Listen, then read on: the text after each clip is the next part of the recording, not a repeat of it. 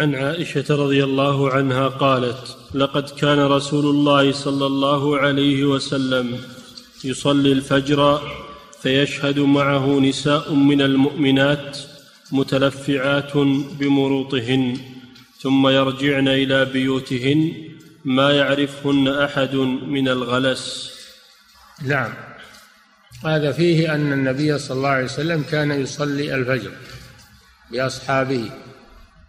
ويشهد الصلاة يعني يحضر الصلاة معه نساء من نساء الصحابة رضي الله عنهن متلفعات أي متلفلفات أو متلففات بعض الروايات متلففات بمروطهن مروط جمع مرط وهو كساء من الصوف متلففات أو ملتحفات. ملتحفات بمروطهن. فهذا فيه دليل على أنه لا بأس أن تشهد المرأة الصلاة في المسجد لكن بشرط أن تكون متسترة.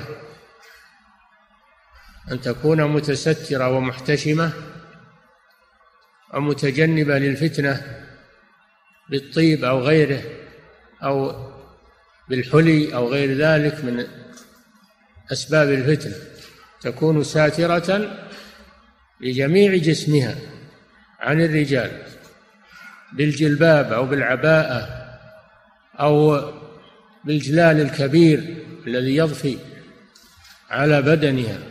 هكذا كان الصحابيات يفعلن في خروجهن للصلاة مع النبي صلى الله عليه وسلم.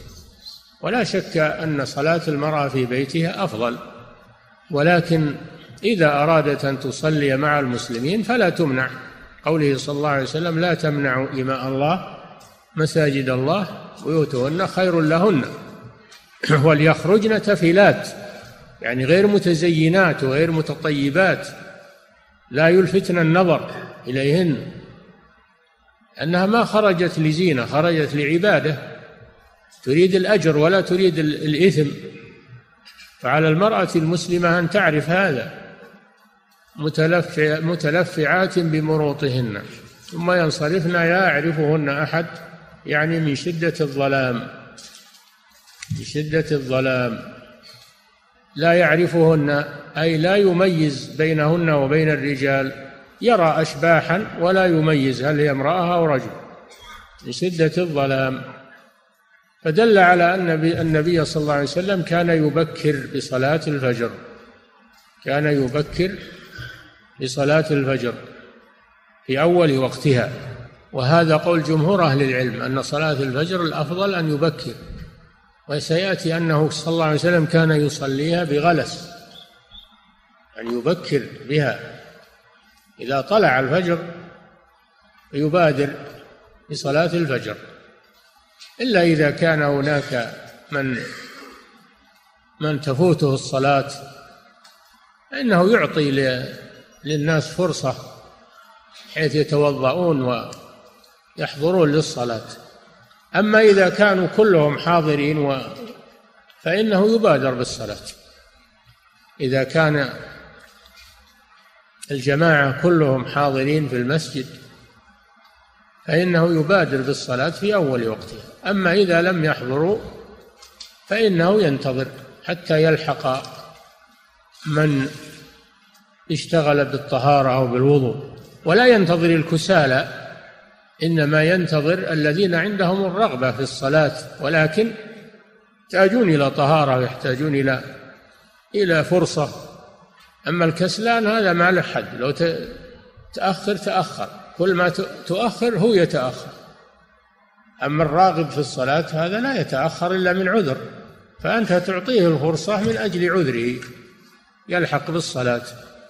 لا يعرفهن أحد من الغلس الغلس هو اختلاط ظلام الليل بضوء النهار يصير غلس غبش غبس بالسين كله بمعنى واحد. فالشاهد من الحديث المبادرة لصلاة الفجر في أول وقتها. وهذا مذهب جمهور أهل العلم. وخالف الإمام أبو حنيفة رحمه الله فرأى أنه يسفر بالفجر لأنه جاء في حديث أسفروا بالفجر فإنه أعظم لأجوركم. لكن الجواب عن هذا أن المراد بالإسفار بالفجر التأكد من طلوع الفجر. ليس المراد بالإسفار التأخير بعد طلوع الفجر وإنما المراد بالإسفار التأكد طلوع الفجر حتى يرى ضوء ضوء النهار بعد الفجر الثاني. هذا هو الجواب عما استدل به أبو حنيفة رحمه الله.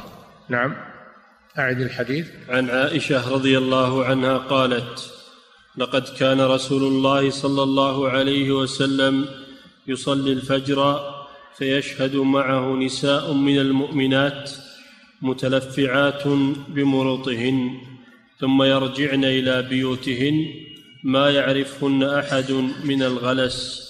من الغلس يعني من من الظلام. فدل على التبكير بالفجر. نعم.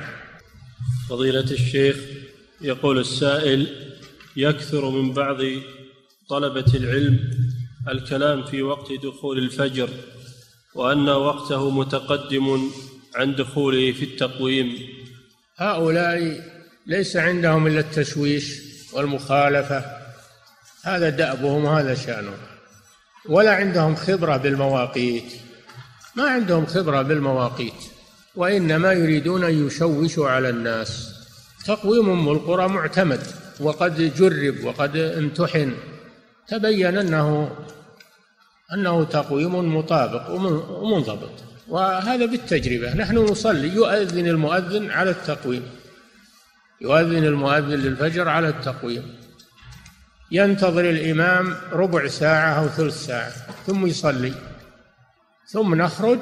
وإذا خرجنا إذا النهار بين واضح. النهار بين واضح. دل على أن التقويم أنه صحيح وليس فيه اختلاف كما يقولون.